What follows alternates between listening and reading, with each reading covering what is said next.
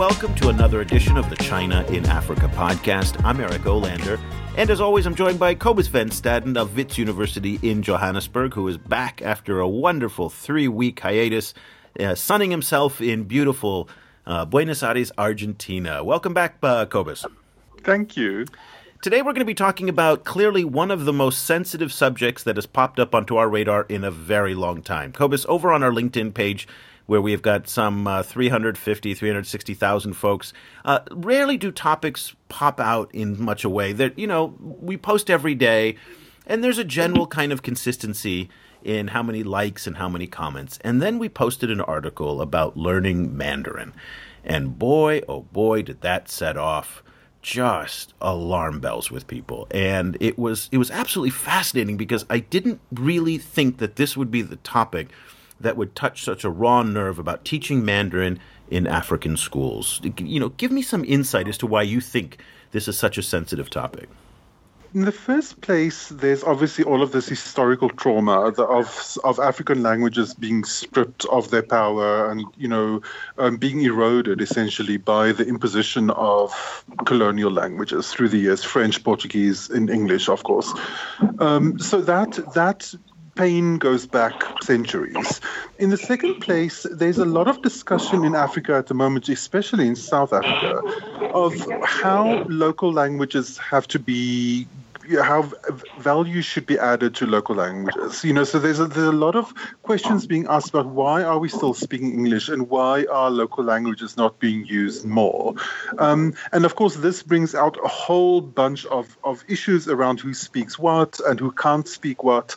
And so throwing in Chinese into this environment, and especially around a lot of anxieties about Chinese influence in Africa, I think means it's it's such a hot topic. The article is Chinese should be taught in African schools. It was written by Mark Kapchanga, a journalist based in Nairobi, Kenya, who writes for the Global Times newspaper, which is a Chinese newspaper.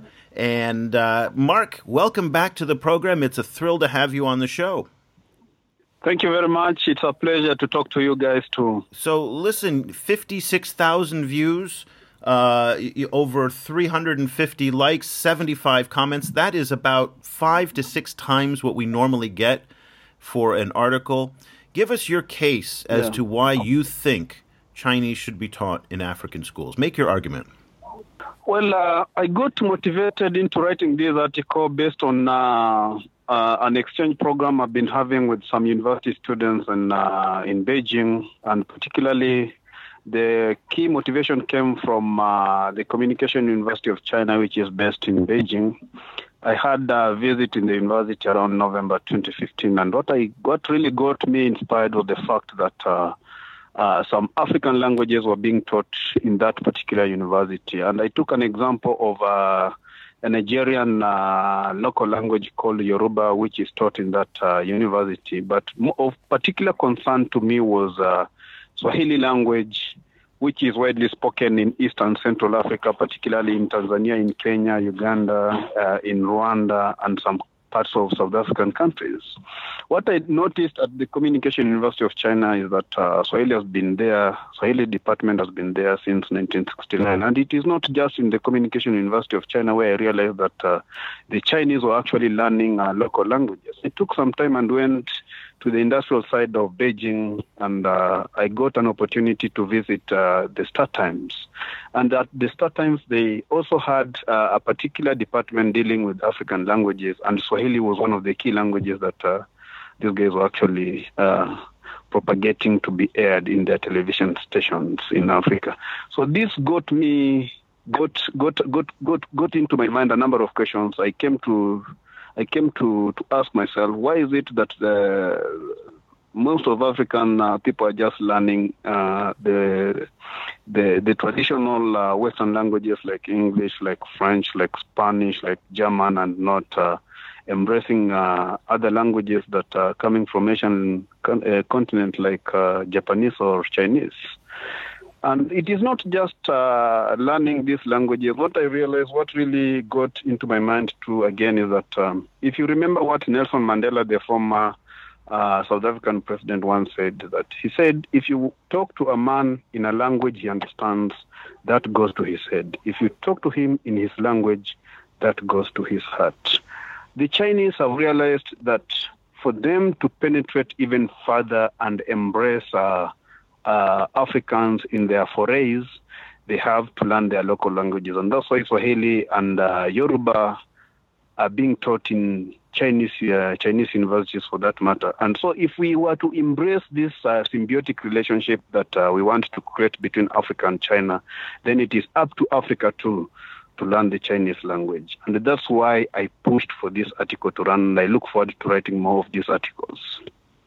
I was struck by the fact that, as you mentioned, most of the article is about Chinese learning African languages, but the headline was about Africans learning Chinese.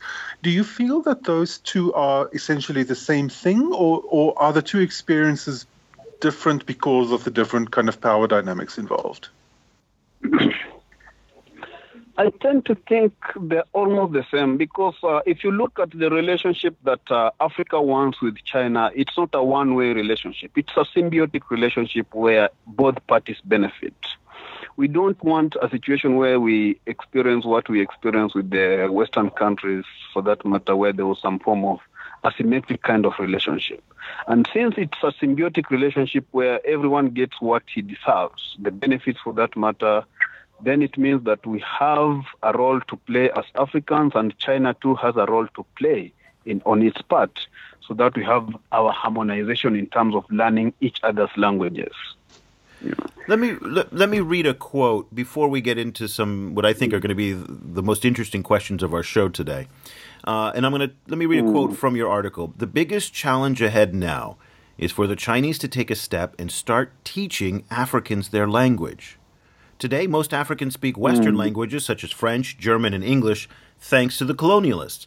It is time, too, for the Chinese mm. language to be inculcated in African countries' education system. And I think there's an interesting tone here which people reacted to, and we're going to get to we're going to turn over this interview to our to our followers' questions. Mm-hmm. Actually, so Cobus and I will stop asking our own questions, but I think it's this idea mm-hmm. that, and Cobus talks about this that things are being done to Africans, that Africans don't have agency. And when you said it's time for Chinese to start teaching Africans their language, it, it for me it feels like there's a power imbalance here. Um, are you, you know, tell me a little bit about that language and the words you chose because do you, do you see what I'm saying? Where, where it feels like almost patronizing.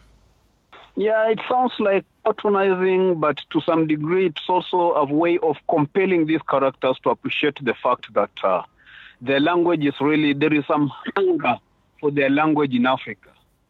It's not just about teaching, literal teaching, but also pushing these Africans, telling these Africans why it is important for also for them too to learn this uh, Chinese language. So it's a way of uh, create some pushing some push, creating some push in a way that there is that hunger and thirst for this Chinese language in Africa. Okay, well, uh, now we're going to turn over the rest of our conversation to some of the many questions that were posed to you, Mark, and we're going to ask to you to respond to individuals. Uh, Cobus, you have the first question coming from Simbarashe, who is uh, an African who lives in the United Arab Emirates. We've decided not to use last names, even though they are available on LinkedIn, but I just feel like it's a little bit creepy for us to kind of give last names and too much personal information. If you want to find out, go on the page. You can click on people's bios.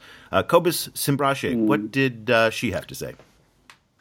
Uh, she said, when the Europeans came, they imposed their languages on us, and now the Chinese. Why can't those imperialists learn African languages?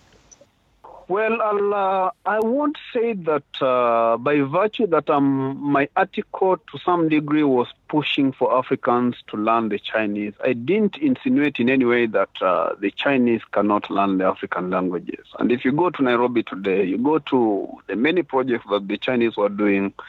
Uh, I'll tell. Uh, I'll give an example of two projects where I interacted with many Chinese, and uh, one of them was uh, the 70 kilometer superhighway, uh, one of the major projects that the Chinese actually built in sometimes back in 2008. I interacted with a number of the Chinese, and these guys were actually struggling to learn our languages, like uh, local languages like Swahili. They will also try as much as possible to speak our even uh, uh, local tribes, for that matter, like uh, Luhya, like uh, uh, Kikuyu, for that matter. So, and uh, if you go to another example, you go to the standard gauge railway that was built, uh, the rail connection between uh, Mombasa and Nairobi, you'll interact with very many Chinese characters. Yes, they're not speaking very fluent Swahili, but you can tell what they are speaking. So, to okay. some degree, I'll say that, uh, yeah, yeah. Sorry, um, you know, okay, so it, it, seems to me that in, in Sambarashe's um, statement, there is a little bit of an, of an undertone of victimization, that there's something being imposed um, on on Africa, that there isn't that there isn't a, uh, a feeling of, of equals, you know, kind of meeting on, on a regular playing field. Do you think that the fact that this language learning is happening in the context of these Chinese financed massive infrastructure projects, is that in, in like strengthening that sense of, of having something imposed on you? I'll say for as a matter of fact, we are a disadvantaged continent. Of course, we have resources, but we may be lacking technical know-how. We may be like lacking technology for that matter. So we are in a in an equation. We are somehow disadvantaged as far as uh, China and Africa is concerned. And because we are relatively disadvantaged, it means that we have to cultivate some strategies that will see us get advantaged or be at the same level with this party that we are associating with. And in that matter, that is uh, China for that matter. So it is not being imposed as such. It is upon us as Africans now to agree on the fact that we need to learn this foreign language. And learning this foreign language is for our own selfish interest to ensure that we get to understand the Chinese, we understand how how to negotiate, how to enter into contracts, how we can we can actually be negotiating with them as far as business is concerned. So in one way or another, we don't want a situation where there is information asymmetry in a contract and say blame the interpreters interpreters there and the interpreters did not do their work as was supposed to be done or we lost some meaning in some interpretation as far as our, our contract agreement or uh, negotiation was concerned so we must accept the fact that we are a weaker player in this game and the best way to strengthen our our, our to strengthen our our, our, our, our situation is to try as much as possible to learn the cultures of these people. Language is one of them. Okay. Well, you talk about the selfish interest. Cobus, do you remember a couple months ago? It was a few months ago. Maybe it was six months ago. We interviewed a, uh, a travel consultant in Kampala, Uganda, uh, and she was uh, saying how. Chinese businesses now are taking away opportunities from Africans simply because Africans are not catering to the needs of Chinese tourists. And I thought that was very, very interesting because they don't speak the language, they don't understand the culture. And it brought me back a little bit to last year uh, when I came to Johannesburg to see you in Wits University. And I went out to a safari. You know, there's a game park, uh, a reserve about two hours outside of Johannesburg. And one of the things that was mm. interesting out there is that I asked the, the manager of the park, I said, where do the mm-hmm. number one source of visitors come from? And he said, China now. This is the number one source of tourists at this game park. I said, well, do you have mm. anybody who speaks mm. Chinese? Because I don't see any signs in Chinese. Mm. And he said, no. I said, but you're not offering any Chinese mm. food. If your number one source of visitors comes from one country, mm-hmm. you would think yes. it would be common sense that you would actually build services and have people to cater to them there wasn't any. Exactly. And I, I just, mm. I, you know, and I feel like it's so frustrating to me because people mm. talk about mm. the Chinese taking things from Africa mm. and Africans and South mm. Africans in particular. Mm. And yet here are these opportunities that are sitting right there and people aren't grabbing yes. them. And so let me now, with this in mind, let me read you a question from Hamakwa in Zambia. What benefit are mm. we as Africans will get from speaking Chinese? We were taught foreign languages because mm. we were mm. colonized. This time around, mm. can we encourage one another to learn Africa's major languages, such as Swahili? So there we go. What is the mm-hmm. benefit of learning Chinese? I can clearly see it. If your number one trading partner and your number two source of foreign direct investment is from a certain country, whether it's China, Japan, Korea, you name it, there is an interest in learning that mm. language. So, what do you have yes. to say to Hamakwa? Well, um, as you stated, um, uh, the foreign direct investment and uh, tourism revenues coming from China to many African countries, they actually high as compared to our traditional players like uh, the UK, like Germany, like France, for that matter, or United States. So, to some degree, for the sake of us gaining more business, we need to learn Chinese. We need to embrace the Chinese, for that matter, as a language. But the most important thing that we need to do is to strengthen our negotiation power with these characters, with these uh, Chinese people for that matter. So, to some degree, if you look at the article keenly, my drive is to see um, more trade between China and Africa, and that can be done when we learn each other's language. So, to Africa, there is a need to embrace the Chinese language because through learning the Chinese language, we are going to witness more trade and more investment flows, and certainly more tourism revenues coming to us as uh, Africa as a continent. Okay, our last question today from our message boards comes from Feluso in Johannesburg. And he says, uh, Why do people always say Africans must do this and that? I never hear people say it's now the time for the Chinese to stop selling things to Africa or come to Africa or for the Chinese to speak African languages as they do business in Africa. It's like all Africans are 10 year old children. So there you have it again this idea that your article may have been patronizing or condescending in some way, or this idea that the Chinese may have to, uh, you know, not have to learn the local languages is somehow, you know, treating Africans as if they're not at the same level. Uh, you know, what would you have to say to Feluso? As a matter of fact, we must agree to the fact that uh, we are not at the same level with China when it comes to the economic muscles that these two regions have. China is way ahead of Africa when it comes to their economic power, and the only solution to this is to ensure that uh, we create some form, some environment where our economic levels would, to some degree, grow up. Even if we don't catch up with China, but grow up in a way that uh, more development and poverty will be reduced in Africa. And the only way to do this is to push for some form of, in quotes, selfish interest that is more focused on Africa. One of these selfish interest or selfish uh, goals that we need to push is for us to force ourselves, literally force ourselves to learn the Chinese language, learn other languages of other major uh, economic players in the world that will see some wealth or some benefit, some flows, some trade flows, some investment flows coming from those particular countries, coming from those particular continents to Africa.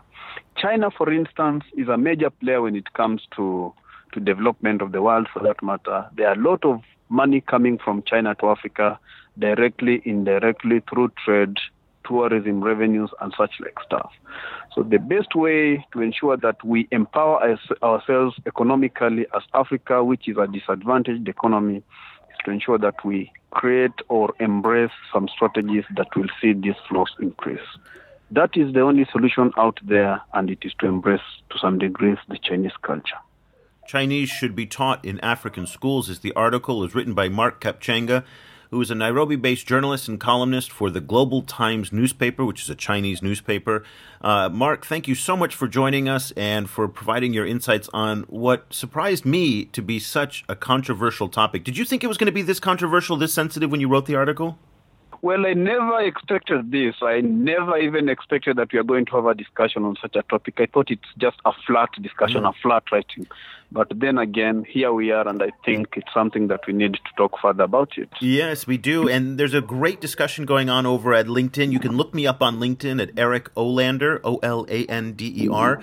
And you'll see this. Uh, just search down the news feed, and you'll find Mark's article. And there's there's dozens of comments, uh, a lot of discussion. I have to say, that although we read some very negative comments today, not all of the comments were negative. There were a lot of people who agreed with Mark and what he said. Mark, if people want to follow what you are reading and writing, what's the best way they can stay in touch with you?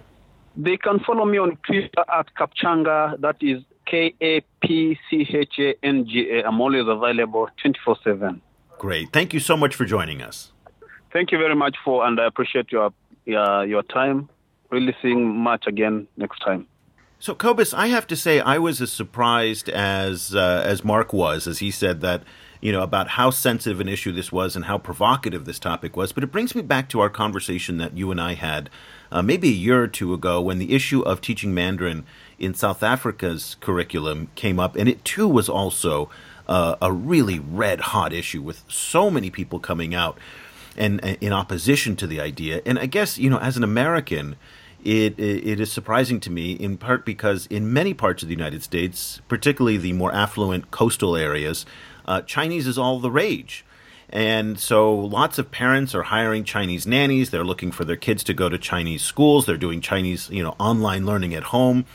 And and it brings up this point for me of maybe it's not necessary for the masses to learn Chinese. Maybe it doesn't have to be in the national curriculum, but it has to be in the private school curriculum because he talked about how people, you know, African countries and African people need to be able to deal with their largest source of investment, uh, the tourism business, uh, and also at the governmental level. And a lot of those jobs are not necessarily going to be done by the masses, they will be done by elites. So maybe one way to look at this is that the discussion should be that it shouldn't be taught at the mass level, but maybe like the United States, it's a private school elite opportunity. What do you think of that? I think that's quite realistic in the sense that it's pretty much impossible to teach it at the mass level anyway in South Africa.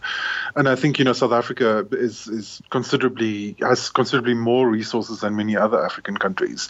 The the big realistic question in South Africa is where are you going to find all of these Mandarin teachers and who's going to pay them? Well, that, that's paid for um, by the um, Chinese. They bring them in, and through the Confucius Institutes and in the United States, there the Chinese actually pay for the teachers to go over. So let's assume but, that the Chinese are paying for the teachers. Okay, but I mean, okay, so so so for the moment, you know, the the reason I raise this is, is Confucius Institutes only go so far. They they only serve elites, you know, who have access to universities already. In South Africa, if you're teaching about widespread Mandarin, you need you need you have little villages that are 40 kilometers outside of a, a small town that has a little school, and so so that though that is the level of of Mandarin you know teaching that uh, that that I mean. But but for the moment, leave, leaving that for the moment, I agree with you that that in a certain way it it makes sense for it to be an elite thing to do. Um, because the, because mass education in South Africa is already facing such challenges just to get maths and science and, and English and you know kind of African languages taught. With I think part of the big pushback, uh, especially in South Africa, is the uh, is the fact that the, the question falls into a wider debate of why now 20 years after democratization the mass of south africans are still so so excluded from the center of the action. In the economy, in the culture, they still are essentially marginalized from their own country. And the main reason for that is that so much of the discourse, so much of the important discourse is still happening in English. Um, and South Africa is essentially a country of second language speakers. Almost everyone, like the, the, the, the number of first language English speakers in South Africa are, are, is something like 5% of the population, even though it's officially an English speaking country. So everyone in the country is coming to English from a slight disadvantage. And at the same time, there is this, this discourse of why isn't there being made more of of local languages, especially against the background that one of the reasons why everyone is now learning Chinese in the first place is because China managed to pull off this feat of adding value to its local language. You know, so so Chinese Chinese economic growth came largely from within a Chinese fueled engine rather than by imposing other languages from outside. So there is this kind of nationalist discourse in South Africa of why isn't a language like isiZulu being, you know, kind of being pushed more? And, and like why isn't local languages being having value added to them in order to, for a long-term development project, which is we're talking about two different timescales, um, and I think there's a there's a a kind of a conflict that comes between those two approaches. You can't really have both at the same yeah. time. Well, you know, the arguments that I heard tonight from our readers and our followers on LinkedIn, I have to say I didn't agree with most of them because I think they were from an emotional point of view. And there was this sense of victimization, there was this sense where we don't see the worth in it. And I listen. I'm somebody. I've been studying Chinese for 32 years. I speak French, uh, so I'm really, uh, you know, quite biased in this argument because I think it's better for people to speak more languages just to understand the world around you. The one point that I do really sympathize with, and you touched on this in South Africa, and I think it's true in many parts of Africa, is the idea that parents are frustrated that the school systems are not delivering the basics well reading, writing, arithmetic, uh, and local languages. And the idea of then adding a complex subject like Chinese into the mix when the school system is already strained under limited resources and not delivering what it's supposed to do, that argument I am very sympathetic with. Because for me, that argument is rooted in fact. It's not an emotional based argument. This idea of why don't they learn our language? Why don't they, you know, why are they victimizing us? And this, this harkening back to colonialism, I think to me is, I'm impatient with that. I understand where it comes from. I absolutely understand where it comes from. But there's a pragmatic answer to this, which is that if you are trading with people from other countries and other cultures, it only behooves your country to have a certain select group of people who can actually deal with those people in their language. Again, whether it's Chinese, whether it's Korean, whether it's French, it doesn't matter to me. But it only seems pragmatic that a certain segment of the population can engage those people from those different countries and cultures. That's just, you know, that's my take on it.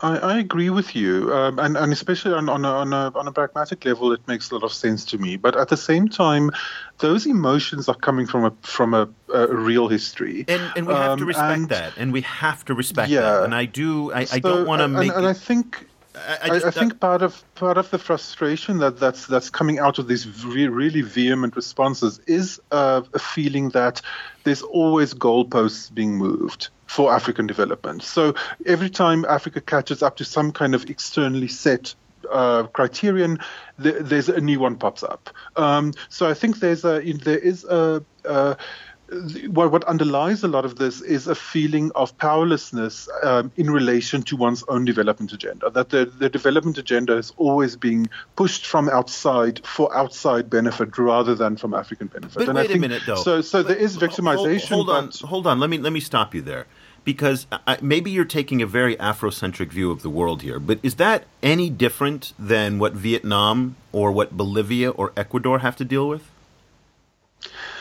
I don't know. Well, okay. I mean, isn't I that a developing? Those, those, those that's just the nature. Examples have different situations. But um, because if you think of, of, Vietnam, I mean, Vietnam still is. is I mean, I, I, mean, you would know much better than I would. But it, it seems externally, Vietnam is is still an intact overlap between a language and a culture um, with its own script um, and everything whereas a country like bolivia is, is, is, suffering from a similar situation as africa you know and, uh, um, except for being I think, closer integrated into a, a Spanish language community um, than many Africans find themselves. Um, yeah, the, the, the, complications of, of post colonial life is so complicated in this, ca- in this case. But I think, in, in a sense, Vietnam would actually count as a kind of a counterexample in the African sense.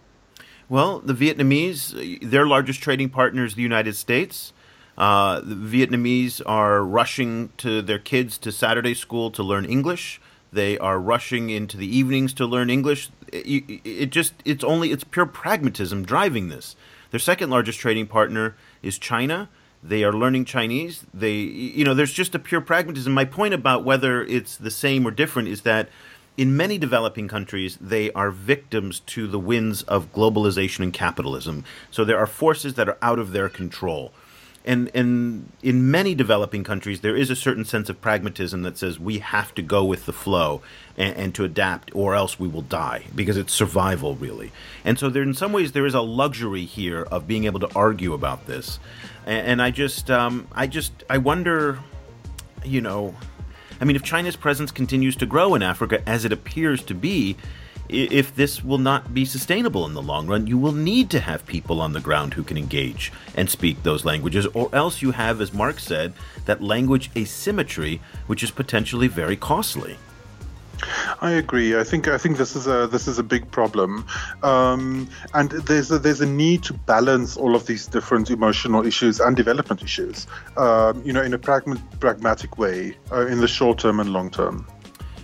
Well, what do you think? We'd like to hear from you. There's an incredibly vibrant conversation going on over on our LinkedIn page. You can look me up at Eric Olander, and you'll see uh, if you scroll down the news feed, there it'll be this, this this article as we mentioned earlier in the program. Join the conversation, join the discussion. Let us know what you think. Are you in favor? Are you against? Uh, it is a very complicated issue, as you can see, though. Uh, Cobus and I are both kind of linguists and globalists. Uh, I think the, the Steve Bannons and the Donald Trumps of the world would despise our, our outlook, Cobus, but nonetheless, uh, we are who we are. Um, but although we do advocate for kind of speaking other languages and understanding other cultures, uh, I think both of us are very, very sensitive to the issues that are here and to the to the concerns that are being raised uh, by the people in our community. And so I don't want to leave anybody with the impression that we are not respectful uh, of those opinions and those views because this is a highly emotional issue for a lot of people. So, so we absolutely do respect that. Uh, so that'll do it for this edition of the China in Africa podcast. Cobus and I will be back again next week with another show. Thank you so much for listening. The discussion continues online. Head over to facebook.com slash China Africa Project to share your thoughts on today's show, or follow China Africa News that's updated every four hours, 24 hours a day, seven days a week. The guys are also on Twitter, where you can find Cobus at Stadenesque or Eric at E. Olander. That's E O L A N D E R. Subscribe to the China Africa podcast on iTunes or download the mobile apps for iOS, Android, or Windows Phone. Just head over to your favorite store and search for China Africa.